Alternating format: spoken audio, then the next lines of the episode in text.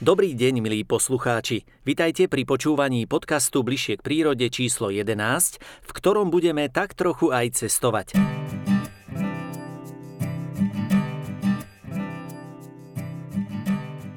Najskôr sa vyberieme do Bratislavy. V centre mesta na Štefánikovej ulici slávnostne skolaudovali zrekonštruovaný dom poľovníkov. Budeme hovoriť s prezidentom Poľovníckej komory o mesiaci poľovníctva a ochrany prírody a s predsedom legislatívnej komisie Slovenskej poľovníckej komory o pripomienkovaní nového zákona o poľovníctve. V ďalšej reportáži pôjdeme do Rimavskej soboty. Potravinárska spoločnosť Tauris tu otvorila novú rozrabkáreň diviny, ktorú zároveň bude vykupovať od poľovníkov a to 24 hodín denne. Z Rimavskej soboty zamierime na sever, do lesov Čierneho váhu, v ktorých sa darí okrem jelenej zvery aj kurovitým vtákom. S miestnymi horármi sa vyberieme na miesta, kde tokajú hlucháne a tetrovy.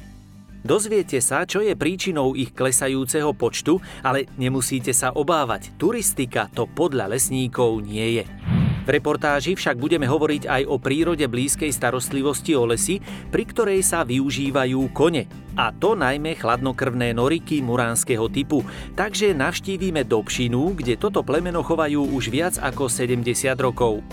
Pýtali sme sa furmanov aj to, ako chov koní ovplyvňujú stúpajúce ceny obilia. Porozprávame sa o charakteristických vlastnostiach norikov a dozviete sa aj to, koľko stojí ťažný kôň. No a na záver dnešného podcastu vás pozývame do Sihly, dedinky, ktorú preslávila sklárska a lesnícka história. Nedávno tu vyhlásili v poradí už 56. významné lesnícke miesto a to budovu bývalej lesnej správy. Prajem vám príjemné, pohodlné počúvanie, či už ste doma, na záhrade alebo v aute. Buďte teraz s nami, buďte bližšie k prírode.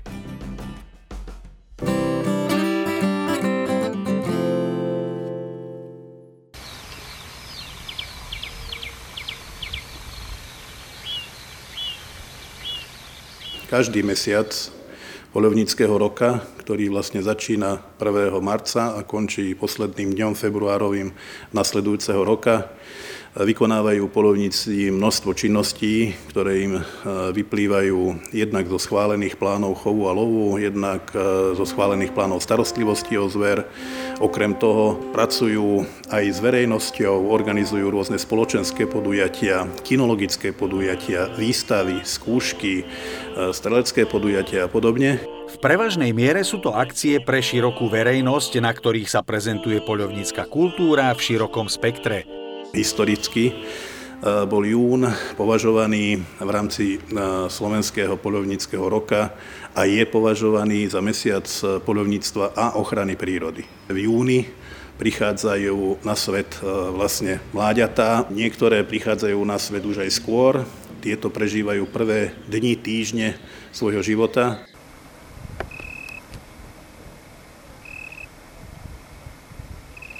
Je pravda, že v tomto období potrebujú obrovskú pomoc zo strany polovníkov, najmä tie mláďatá a ich vodiace, teda matky. Slovenskí polovníci považujú ochranu a starostlivosť o zver, najmä v tomto období, za svoje skutočne životné poslanie a výsledky ukazujú, že sa tá populácia zachováva v dobrom zdravotnom, kondičnom stave a že je možné ju manažovať v zmysle platných právnych predpisov. Legislatíva výrazne ovplyvňuje aj aktivity poľovníkov v prírode. K návrhu nového zákona o poľovníctve, ktorý sa v súčasnosti pripravuje, vzniesli všetci zainteresovaní množstvo pripomienok. Celkovo sme podali 701 pripomienok, sa zapojili aj iné organizácie a e, celkovo e, je tento návrh zákona pre polovníkov, ale aj pre niektoré iné e, organizácie a subjekty neakceptovateľný. Zákon sa dotýka výmery limitovanej štátnej pôdy, stanovuje podmienky pre najímania revírov, neguje aj mnohé osvedčené kinologické činnosti. Hlavným motivom zákona je znižovanie škôl spôsobených zverov. Bohužiaľ, odborná verejnosť i široká polovnícka verejnosť je toho názoru, že tento zákon v žiadnom prípade otázku želateľného zníženia škôd spôsobných zverov nevyrieši. Okrem pripomienkovania nového zákona je tohtoročný jún pre slovenských poľovníkov výnimočný. Prednedávnom totiž skolaudovali staronový dom poľovníkov, ktorý stojí v srdci Bratislavy. Musím veľmi oceniť, že je autentická tá re- rekonštrukcia, že nie je to e, všetko dané na novo a vykochané. E, čo najviacej e, tých pôvodných prvkov, ako sú ostenia dverí alebo dverné výplne, okna. Veľmi oceňujem krov, ktorý je odkrytý, priznaný a v podstate tá jedinečná konštrukcia vežičky je možné ju vidieť bez toho, aby bola nejakým spôsobom schovaná za sadrokartón, ako sa to zvykne robiť. Aj detaily v rámci podkrovia sú veľmi zaujímavé. Celkovo asi takým najvýznamnejším prvkom v rámci toho objektu je to schodisko krov, ktorý bol rekonštruovaný a je vlastne teraz nanovo využívaný ako pre spoločenské priestory, ubytovacie priestory, tak je v vlastne zachovaný dá sa povedať skoro z 90% je len ošetrený. Dlhé roky si pamätáme túto budovu ako rúžovú a je teraz zelená. Bolo to v súlade s tým, ako tá budova niekedy vyzerala? Krajský pamiatkový úrad e, trval na tom, že sa urobí výskum jednotlivých vrstiev omietok a nakoniec toto bola pôvodná farba, ktorá sa tam objavila. Čiže tých vrstiev bolo niekoľko a toto bola pôvodná farba. Veľmi oceňujem tento prístup e, vlastníka dať e, do pôvodného stavu s rešpektovaním tých e, pamiatkových hodnôt. Viem, že to bolo náročné a preto teda chválim túto iniciatívu, aj som dnes prítomná, lebo takéto vzory potrebujeme, aby sa vlastníci starali o svoje pamiatky.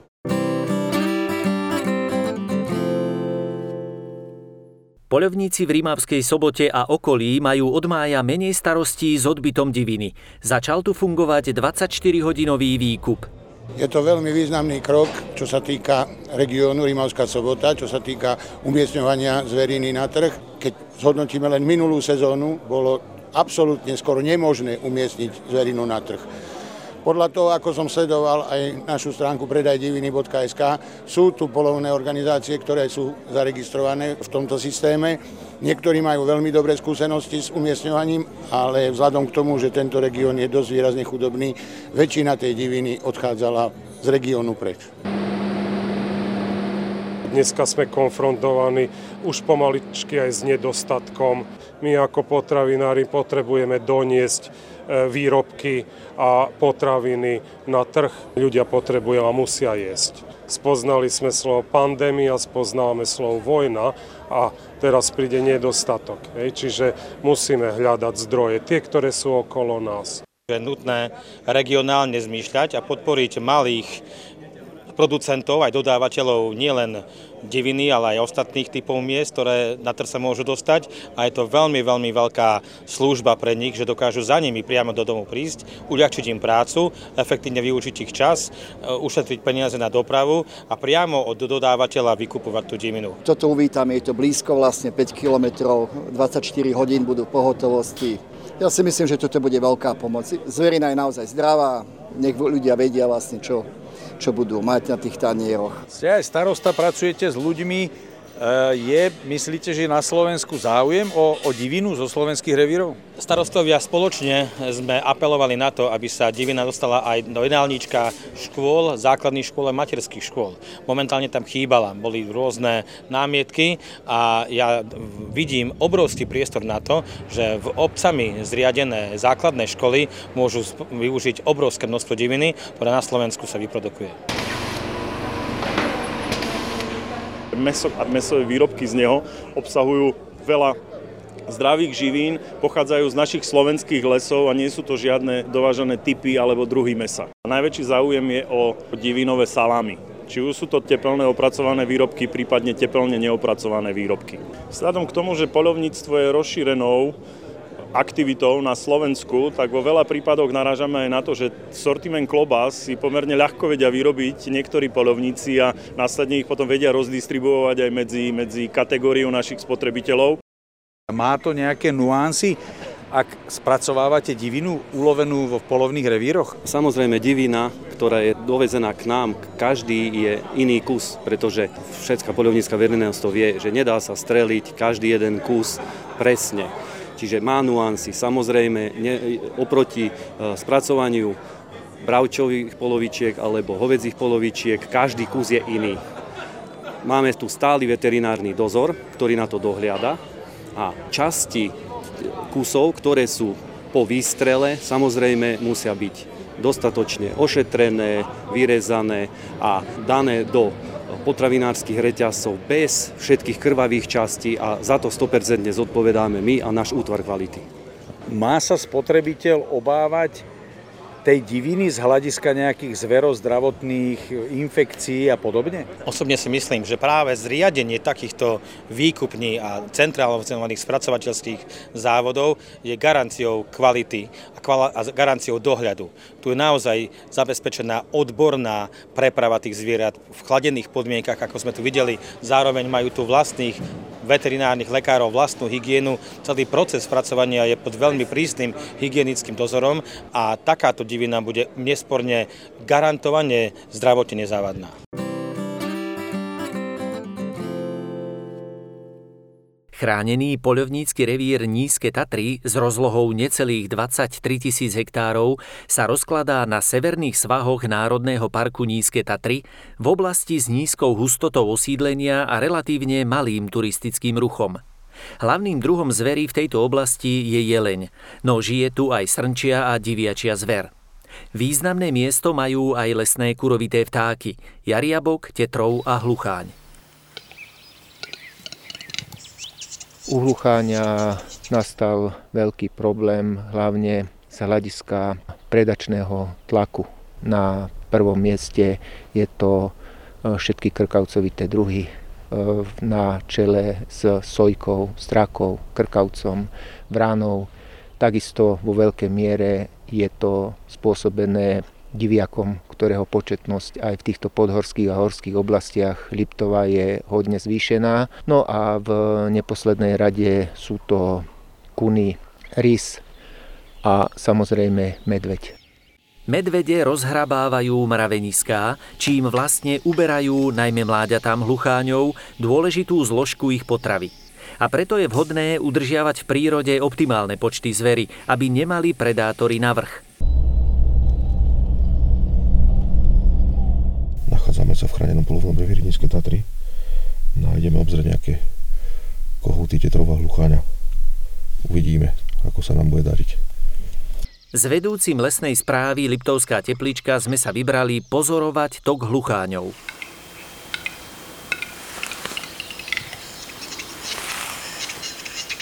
K tokajúcemu hlucháňovi sa dá dostať pri fáze toku pri brusení. To máme zhruba nejaké 3,5-4 sekundy na to, aby sme aj hlučne priskočili k nemu, vtedy nevidí a nepočuje. Začína to niekedy v marci a toka toka do začiatku mája. Zhruba do vyrašenia smrekovca, lebo kým všetky sliepky nesedia na vajíčkach. V týchto lokalitách viac menej uprednostňuje smrekovec, ale toka aj na jarabine, prípadne na smreku alebo, alebo na zlomoch. Monitoring sa prevádza hlavne v jarnom období počas, počas toku, ale viac menej túto zamestnanci lesnej správy monitorujeme počasnosť luchania počas e, celého kalendárneho roka. Lebo sme v tomto, v tomto prostredí denodenne. Vďaka prírode blízkej starostlivosti o lesné ekosystémy počet hlucháňov neklesá. Stavy tejto našej najväčšej kúry e, nie sú optimálne, ale jednoznačne môžeme tvrdiť, že v tých najoptimálnejších lokalitách sa zastabilizovali aj v takých lokalitách, kde sme realizovali spracovanie kalamity. Vždycky sa snažíme e, využívať ten časový interval vtedy, keď je to pred toho konkrétneho druhu, či je to jariabok, hlucháň alebo tetrov optimálne a aby sme zbytočne e, nerušili e, tento chránený druh a využíva to hlucháň na to, aby si našiel aj v týchto podotýkam pozmenených podmienkach človekom svoje miesto na reprodukciu a na ďalší vývoj.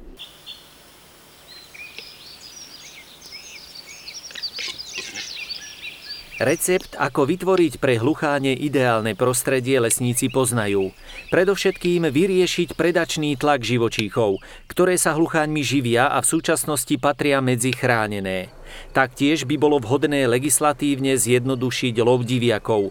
Tie taktiež patria medzi hlavné predátory. Vidíte teraz e, lokality, v ktorých sa vyskytuje bežne hlucháň, takisto holniak, takisto jariabok. Sú to lokality, kde nastala rozsiahla revitalizácia krajiny po veľkých rozsiahlých e, Petrových a Korovcových kalamitách. Aj napriek tomu v tomto priestore e, nastáva reprodukcia všetkých troch spomenutých e, druhov. Má nejaký pohyb človeka alebo tá aktivita človeka v tomto prírodnom prostredí nejaký výrazný vplyv na početné stavy tých lesných kurovitých vtákov? Myslím si, že ak by sme mali nejak hierarchicky dať e, faktory, ktoré vplývajú na početnosť hlucháňa, tak e, domnievame sa, že toto nie je rozhodujúci faktor, čo sa týka nejakej turistiky, nakoľko či už ten jarný tok, alebo celkové život toho hlucháňa je pomerne tajúplný a tento jedinec sa dokáže prispôsobiť aj meniacim sa podmienkam, čo sa týka nejakého tlaku verejnosti. Chladnokrvné noriky muránskeho typu sa tešia veľkej obľúbe najmä medzi drevorubačmi. Niet preto divu, že na jarnú bonitáciu koní prišli do Dobšinej furmani z rôznych kútov Slovenska. Viac ako 70-ročná história a úroveň chovu koní však zaujala aj akademikov a chovateľov z Českej republiky. Už jako pracovník vysoké školy jsem tady byl asi před 40 lety, poprvé na bonitaci na zkouškách výkonnosti, takže už to tady znám dlouhou dobu. A velice rádi sem jezdíme, protože má to takovou tu štábní kulturu, úroveň chovu, vynikající koně a i to prostředí, tady když se rozhlídneme kolem, tak to sem prostě patří. A ta kvalita péče o koně a i to předvedení, to je jeden z důvodů, proč jsem chtěl, aby naši chovatelé se měli, protože ta úroveň toho předvedení a celá příprava toho třídění je na velice vysoké úrovni. Živá hmotnosť 800 zaradených v elite dal zatiaľ u nás 11 žriebet.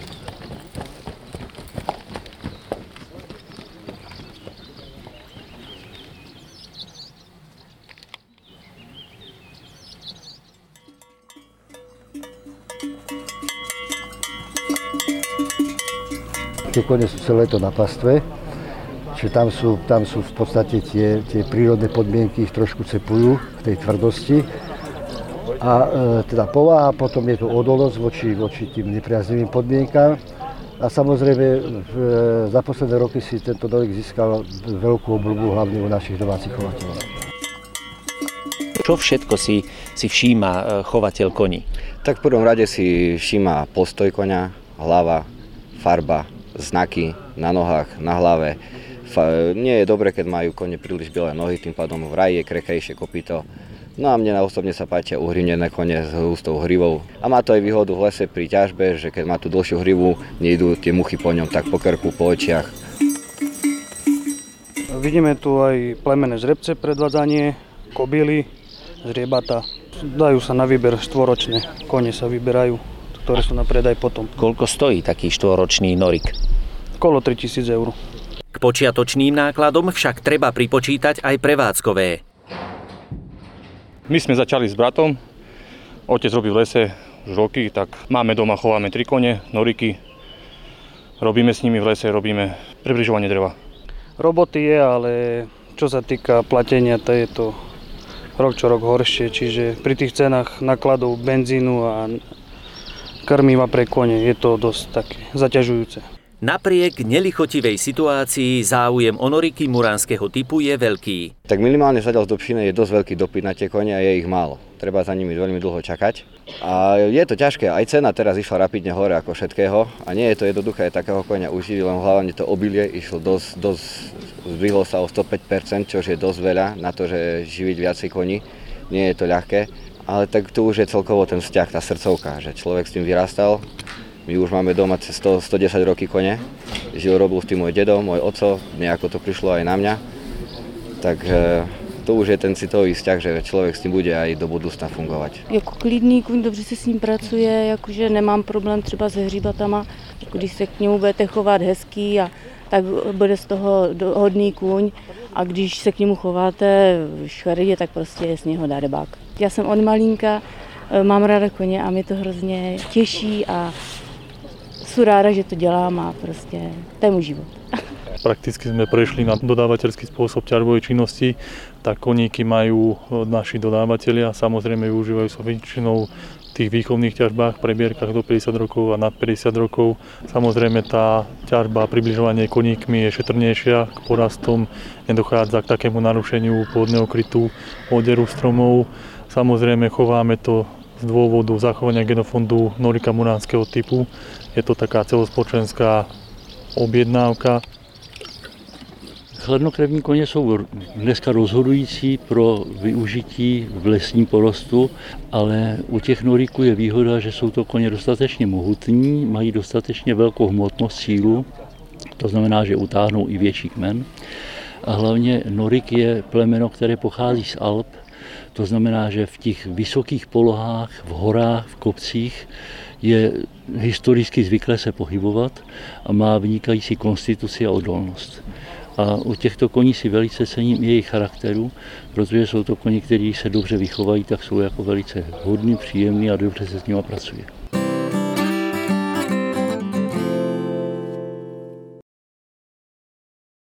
Vyhlasovaním významných lesníckých miest pripomínajú horári verejnosti dôležité miesta histórie Slovenska. Patrí medzi ne aj budova bývalej lesnej správy v Sihle. Táto budova bola postavená už Kuchinkovcami, to boli jedni z takých významných e, sklárskych nájomcov. Kuchinkovci tu vyrábali sklo pre banské účely, ale vyrábali aj pre normálne užitkové, užitkové sklo, sklenené tabule, e, poháre, flaše. No a to bolo spojené v podstate s rozvojom lesníctva, pretože skláreň využívala nielen žabicu, respektíve kremeň, ale hlavne drevo. Tu je veľké lesné bohatstvo a to drevo bolo proste nenahraditeľné. A v rámci toho sa tu vyvinula aj taká istá lesnícka kultúra. Lesy tu dávali potom e, obživu ľuďom, aj keď už skláreň zažila. V podstate boli takou istotou prežitia v čase, keď už inde sa robiť nedalo. Akým spôsobom na tú zvýšenú potrebu dreva zareagovali napríklad lesmajstri a teda lesníci. Po tom roku 1886 v tejto budove bola zriadená lesná správa a tí lesníci dbali na to, aby ten les bol trvalý. Čo sa vyťažilo, bolo povinné zalesniť a vypestovať nový les, o čom svedčí terajší les, ktorý nás tu obklopuje. No a v podstate v tých šlapajách my pokračujeme. Tadiaľto, kade je terajšia cesta, išla železnička. V podstate od roku 1929 bola dostávaná odbočka Čiernomorskej železnice, ktorá končila na začiatku síly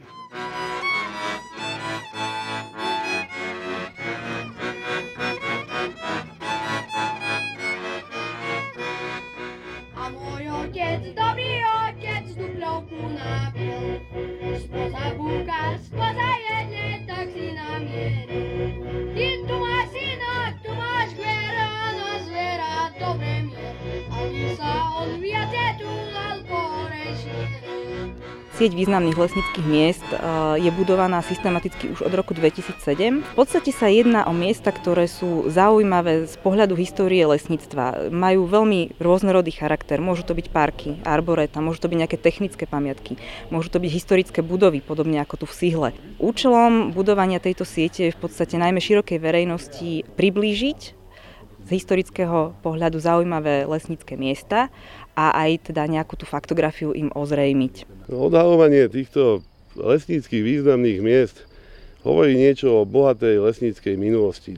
Aj vzhľadom na klimatické zmeny, na zmýšľanie ľudí, hlavne tej mladšej generácie, na, na presadzovanie rôznych iných trendov, je dôležité pripomínať si niečo, nie niečo, čo ešte len chceme overovať, ale niečo, čo tu fyzicky máme čo tu fyzicky máme 250 rokov a čo výsledkom je toto, na čo sa tu pozeráme. A to sú úžasné lesy manažované horármi aj v zmysle princípov prosilva, teda prírode blízkej starostlivosti, ktorá zabezpečuje vysokú biodiverzitu a lesy produkujúce vzduch, vodu i drevo. Sú tu lesníci, ktorí sa starajú o tunajšie lesné bohatstvo v rámci štátneho podniku Lesy Slovenskej republiky a hospodária prírode blízkym spôsobom. História Sihly dokazuje, že spojenie človek a les má svoje opodstatnenie. Les bez cieľavedomej činnosti v dnešnej dobe nemôže ostať lesom. Lesníctvo na Sihle má mm, dlhodobú tradíciu a už samotný názov Sihla je odvodený od slovička Sihlina, čo je v podstate smreková mladina a je už tým 56. významným lesnickým miestom vyhláseným v rámci Slovenska, ktoré teda vyhlasujú Lesy Slovenskej republiky štátny podnik a piatým na území súčasnej organizačnej zložky OZ Hore Hronie, kde máme významné lesnícke miesta, ako je Tajch Hrončoch, Vysoká pec na troch vodách, lesnícky skanzen vo Vidrove a cestný tunel v Čelne. Práve takýmito významnými lesnickými miestami ukazujeme verejnosti, aký veľký vplyv mali lesníci na tvorbu kultúrneho dedictva tejto krajiny. Ako ho ovplyvnili nielen spôsobom práce, ale aj spôsobom života. Pretože lesníci v tom lese žili, ťažili ho, ale zároveň ho potrebovali pre ďalšie e, prežitie. To znamená, že ho museli aj chrániť a oni ho aj naozaj chránili.